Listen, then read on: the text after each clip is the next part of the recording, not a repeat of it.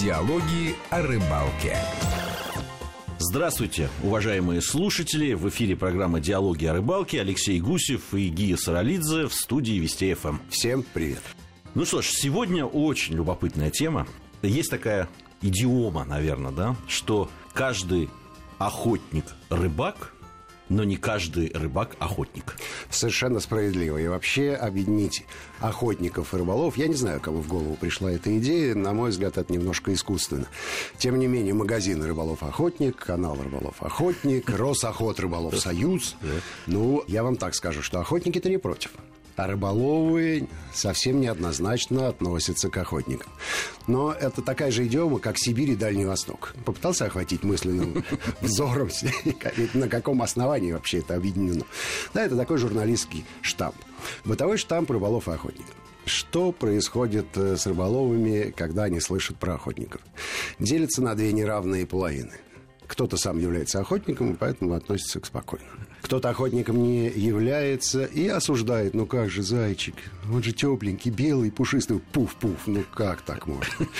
Не говоря уже там о каком-нибудь благородном олене. А слона завалить. Да, ужас, ужас. Кошмар, да? Да, Кошмар. Я согласен. Вот, поэтому объединять охотников и рыболовов, наверное, надо с большой осторожностью. Тем не менее, мы сосуществуем, и в сознании обывателя мы являемся некой общностью, общностью общей группой людей. Поэтому давайте э, внимательно относиться друг к другу и немножко разберемся с классификацией. У меня есть такое предложение. Как отличить охотника от рыболова? По принципу «поймал, отпусти». Если у рыболова есть все возможности это сделать. Целая программа у нас была посвящена этому. То у охотника есть возможность стрелять или нет. Но после того, как выстрел совершен, ни о каком отпусти речь уже не идет. Более того, если зверь ранен, то его обязательно надо добрать по всем правилам охотничьей этики. И этот добор иногда занимает куда больше времени, чем сама охота. И вот за этим подранком несчастные охотники колесят по лесу. Вернее, не колесят, на, Я свои, бы сказал, на своих двоих. За несчастным подранком. Но а, не позволяет охотничья этика оставлять раненого зверя. Поэтому а, к охотникам отношение неоднозначно не только среди рыболовов, а это общечеловеческое мнение.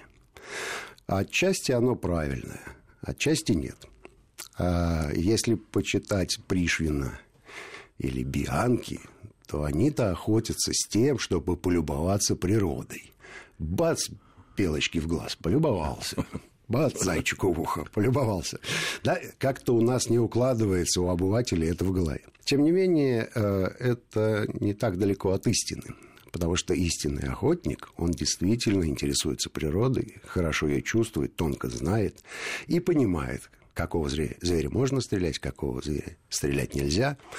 Пытаться играть в двуличность, типа мы хорошее и мясо не едим, это, конечно, не совсем правильная ситуация. Ну, ведь э, когда мы говорим об охотниках, э, тоже объединяя их, да, вот, вот а есть охотники, они ведь тоже очень разные. Мы уже говорили о том, как делятся э, рыбаки, рыболовы, да, да. рыболовы-любители. У охоты тоже есть разные абсолютно... Довольно сложная классификация, классификация да. довольно сложная. Однако, если рыбаки воспринимаются как любители пожарить шашлычки на природе, то вот с охотниками ситуация более сложная, потому что, сказал классик, ружье, появившееся в первом акте, обязательно выстрелит. И у любого охотничьего хозяйства все дорожные знаки просто изрешечены дробью, но потому что раз уж выехал на охоту, то надо все расстрелять. И, безусловно, великое осуждение вызывают фотографии с охотничьими трофеями, когда сидят два мужчины с ружьями, а перед ними лежит 50 гусей или уток. Ну, отрыв берет. Тем не менее, ребята готовились, напокупали себе стволов и дроби. Год ждали этого момента, и тут летит стая. Такая, что небо не видно. Конечно, они расстреляли весь запас. Ну, а что делать потом? С этими птицами, Это уж на совести каждого охотника. Ну, давайте честно признаемся, мы тоже об этом уже с тобой говорили. Среди рыбаков есть э, э, люди, которые вот так вот дорвавшись там, да, до каких-нибудь там потаенных сибирских рек э, и тех же таймений, да, вот мы говорили о том, вот эти фотографии. Да, сдержаться ужасно. не могут и просто дубасят, что называется. Да, там по 20 этих несчастных таймений, которые они вытащили, разложили, вот так же сфотографировались радостно, а что потом с этой рыбой совершенно непонятно. Ну, не все люди одинаковые, да, и как ты поймешь, что ты такой хороший, если рядом не будет плохой. Соответственно, плохой нам нужен только для масштаба, пусть будет. По поводу рыболовов тоже ведь э, общественное мнение не совсем однозначно. Ну да, рыбка хладнокровная, ее не очень жалко, ну, зайчик теплый, пушистый, а рыбка маленькая и холодная, ну и бог бы с ней. Однако обращусь к почте телевизионной программы «Диалоги о рыбалке», как ты помнишь, мешки приходили писем, в основном э, были благодарности и вопросы, но одно письмишко все-таки заслужило как ложка дегтя в бочке меда. Э, прислала его некая учительница, по-моему, из Питера, и гневно, в общем, осудила и заклеймила нас, негодяев, которые популяризируют убийство живого существа и показывают это широком экране всем желающим, в том числе и детям. Грозила пальцем и сказала, что разберется. Но, видимо, разобраться не получилось. Может быть, другие какие дела у учительницы. Тем не менее, не надо лукавить. Мы, конечно, наносим вред природе, и, конечно, рыбу мы умершвляем. Поэтому от охотников ушли не так далеко.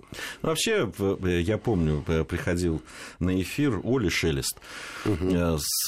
и э, она известная да, защитница природы, веган цыганка и так далее. И она, в общем, большой разницы между нами, рыболовами и охотниками, не делала. Даже узнав, что... можно согласиться. Да, даже узнав о том, что я... Нас больше просто, рыболов, я имею Да, да, да. Даже меня она не просила, даже узнав, что я, в общем, к охоте отношусь не очень хорошо. И действительно, все попытки моих друзей, охотников, как-то меня вот привлечь, завлечь к охотничьему делу, они не увенчались, да, приобщить, не увенчались успехом, потому что все равно, конечно, зрелище вот этих убитых животных, они на меня производят Ну, согласись, если на рыбалку поехать за компанию – это общее место, стандартная совершенно форма поведения человеческого существа, то поехать на охоту за компанию, ну, не знаю, как у кого это получается. Не, ну, наверное, случаются такие, но несколько неприятных мгновений тебе обеспечено, если охота э, удачная. Э, я как-то попал так, что была часть рыбачили, а часть угу. пошли на охоту. Угу. Но с, к моему великому удовольствию ничего у них не получилось, и они пришли э, ни пуха, ни пера не получив. И я, в общем, остался доволен, честно говоря. Хотя ну, в этом доля, конечно, такой кривизны души тут существует. Ну, конечно, конечно, есть некое лукавство, что тут говорить. А, однако есть охота охотники, которые имеют э, прямое непосредственное отношение к рыболовам. Это так называемые подвохи. Сокращение от подводных охотников. Сами они себя так называют. Я когда первый раз услышал это словечко, оно такое двусмысленное, ну, веселенькое. Подвохи. Вот эти подвохи а, вызывают еще более неоднозначную реакцию среди рыболовов. Почему? Спросите вы. А потому, отвечают рыболовы, они считают, что подвохи-то всю самую крупную трофейную рыбу выбивают, лишая наземных рыбаков удовольствия с ней побороться. Но здесь же ведь тоже принцип «поймал, отпусти» не работает. Не работает. Только, только стрелять или нет, сам понимаешь решение. После того, как ты выстрелил, конечно, ты рыбу изымаешь, никакого поймал, отпусти здесь. Даже и быть не может. Поэтому они охотниками и называются. Не, ну там сам принцип другой. Там же вот вообще сам принцип. Рыбак, он пытается э, обмануть рыбу чем там, да, там. Во-первых, у него нет прямого контакта с рыбой, я имею в виду визуального. Рыбак не знает, что он ловит. Он может догадываться или делать вид. А, приводил пример, когда спорил относительно рыбалка это спорт или нет. Я думаю, что один из эфиров мы посвятим этой любопытной теме. И, конечно, рыболовы-спортсмены убеждены, что это спорт и самый настоящий. Тогда я задаю им вопрос. Вот смотри, любой спортсмен ставит себе задачу и выполняет ее. Эта задача исчисляемая. Я забью три гола.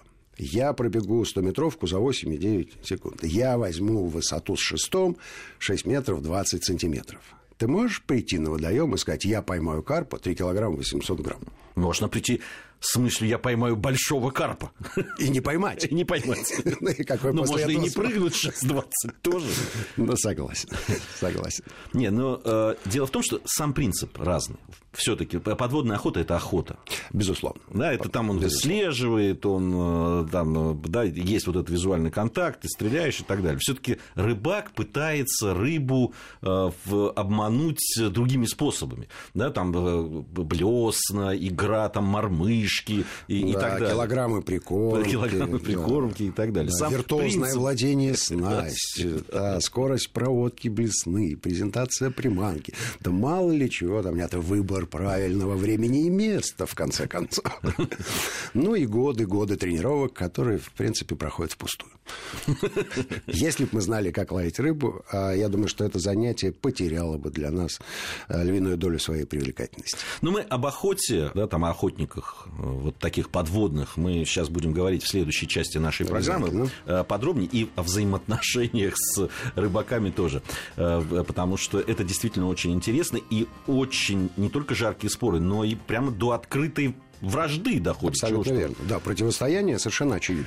Э, я напомню, что в студии Вести ФМ Алексей Гусев и Гия Саралидзе. Вот буквально через пару минут мы вновь встретимся в этой студии и продолжим нашу беседу. Диалоги о рыбалке.